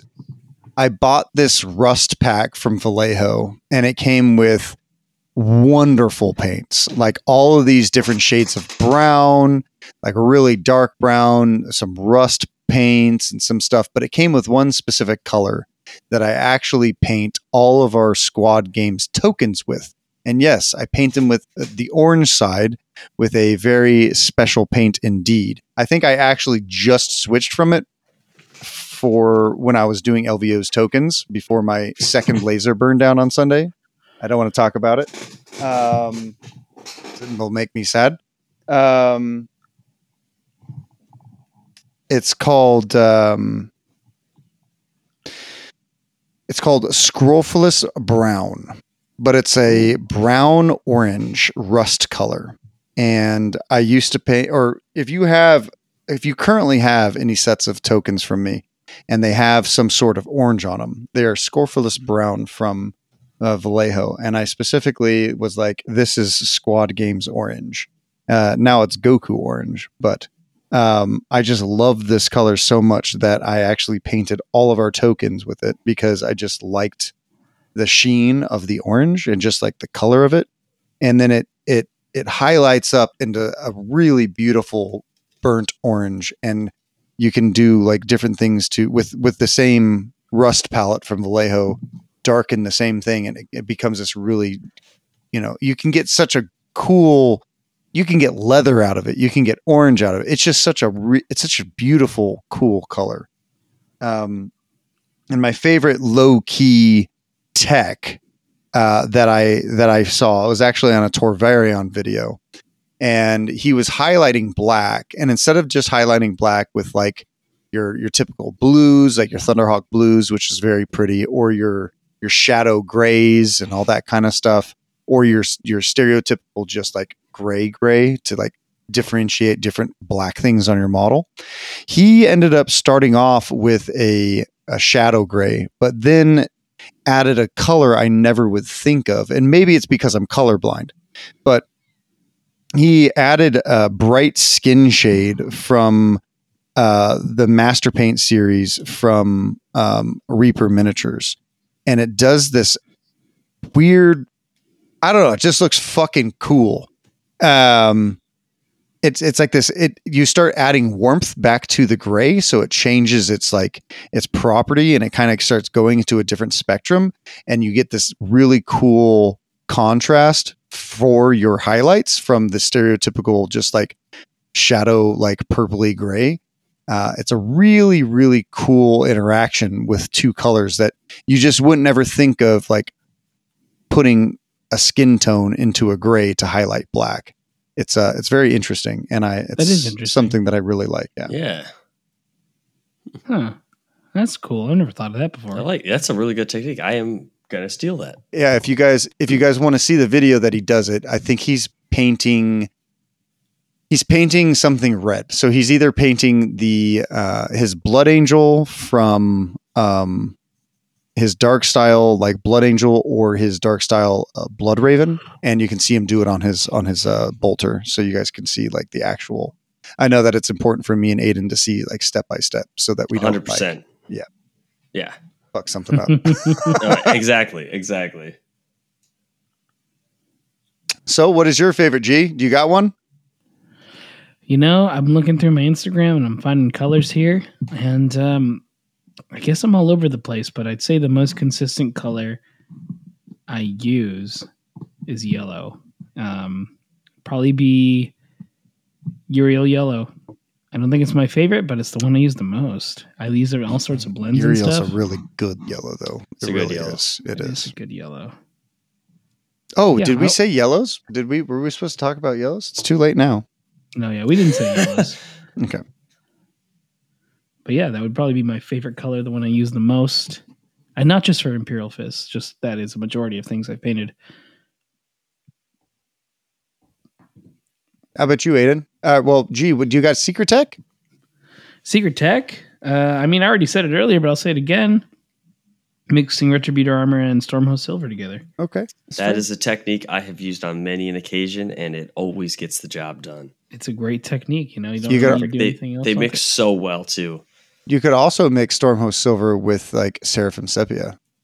Ooh. Yes, you can. You can Yes. pretty much mix Interesting. it with anything. Uh, like I like mixing Stormhost Silver with uh, contrast paints to Mhm. get like a shiny effect. If you're going for already the pre, like you know, people do the lead belcher undercoat, then they'll shoot it through an airbrush with the um, contrast paints. But then if you want to get like a further highlight, you can mix the contrast with Stormhost Silver to get that brighter color that you want for highlights that you probably wouldn't have done normally because you're already sort of done once you've painted it. It's cool, you know. I like that. Mhm. That's a fun little trick. There's another one. That's one for you guys. Love it. Hell yeah. How about you, Aidan? All right. Uh, my favorite paint. I was looking through my like paint drawer, and I was like, "What the hell do I use most often?" And then I looked next to my paint drawer, and I found the bottle of Deco Art Lamp Black uh, that I have been Mm. using for like seven years. Mhm. Uh, it's this doll, like a Michael's Craft Store brand black paint, and I have never bought another black paint. I've had the same bottle all this time. It's it was like three dollars, and it just gets the job done. It mixes super well, um, and I I just haven't ever bought another black. So I would say I would say that one for sure. That's fair. That's fair. Yeah. Uh, and if- a secret technique, uh, something I, for whatever reason, the like last three kill teams I've painted were red corsairs, which were red and gold. Uh, my uh, hand of the archon were red and gold, and then I painted another red and gold team. So I have to Mm. one have to stop painting red and gold, but it allowed me to hone my technique for gold, uh, which I normally use retributor armor as the gold, but instead of shading it with, uh, usually I feel like people shade with like Reikland Flesh Shade or Agrax Earth Shade. I've been thinning down and glazing um, mahogany paint onto it. Um, and putting that into the recesses and then onto like the shadow areas and then putting a very thin line of like thin down black on the very bottom uh, and it makes the like top areas of the gold pop and it makes the lower areas very muted uh, and less shiny where the light wouldn't really shine Hmm. yeah i would say that All right. You definitely did. hmm Well, there you have it. Uh, next week, uh, you guys will hear us talk with Adrian, and we'll do a little bit of uh, talking about our nectar, uh, our nectar, uh, our narrative, uh, Sector Aderum, and um, you know we had a voice actor come on for it. We had a whole bunch of stuff, and a little bit about uh, the Arena of Champions as well, because that was a that was a fun event that we did. So, um, but until then, is there anything that you want to shout out, Aidan? Um, I think just like last time I was on here, I'll shout out the boys. I'll shout out Andrew. I'll shout out Elijah. I'll shout out Connor. At some point, we'll have a team name. Uh, and if uh, if you guys, anyone who's in the Southern California area, or I guess the Las Vegas area uh, next year, wants to absolutely obliterate us and have a good time, we, we will be there. Obliterate. Hell yeah.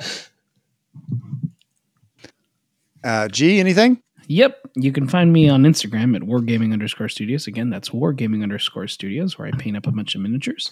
Uh, occasionally, I paint up a bunch of miniatures. You can also find us on our Discord, the Squad Games Discord. Links in the description. You can join the conversation there. You know, go deeper, dive deeper. You can also join our Patreon if you're looking to support the show in a different way, and if you want to get exclusive content that we release for our Patreon members there.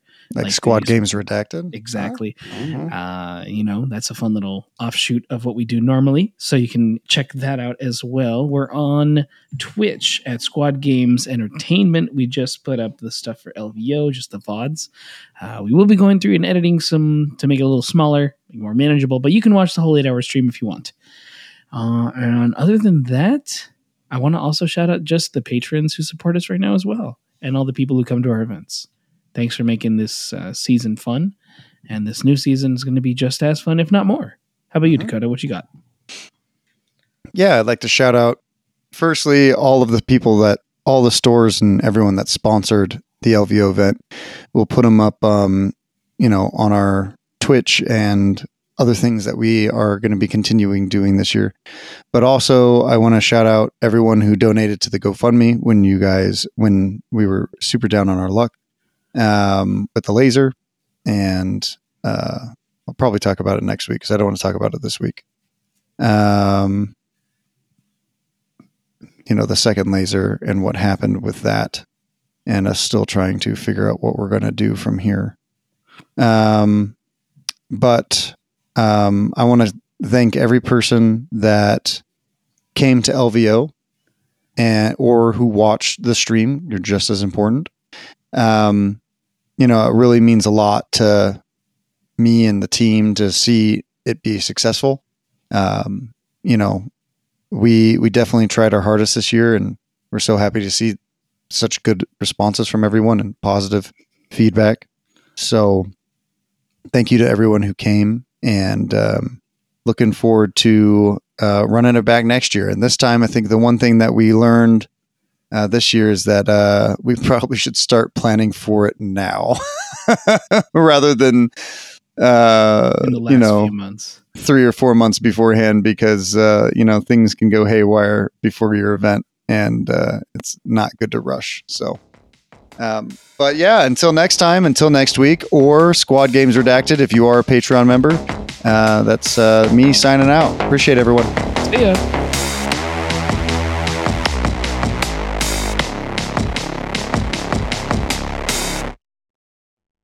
The Squad Games podcast is a production of Squad Games Entertainment.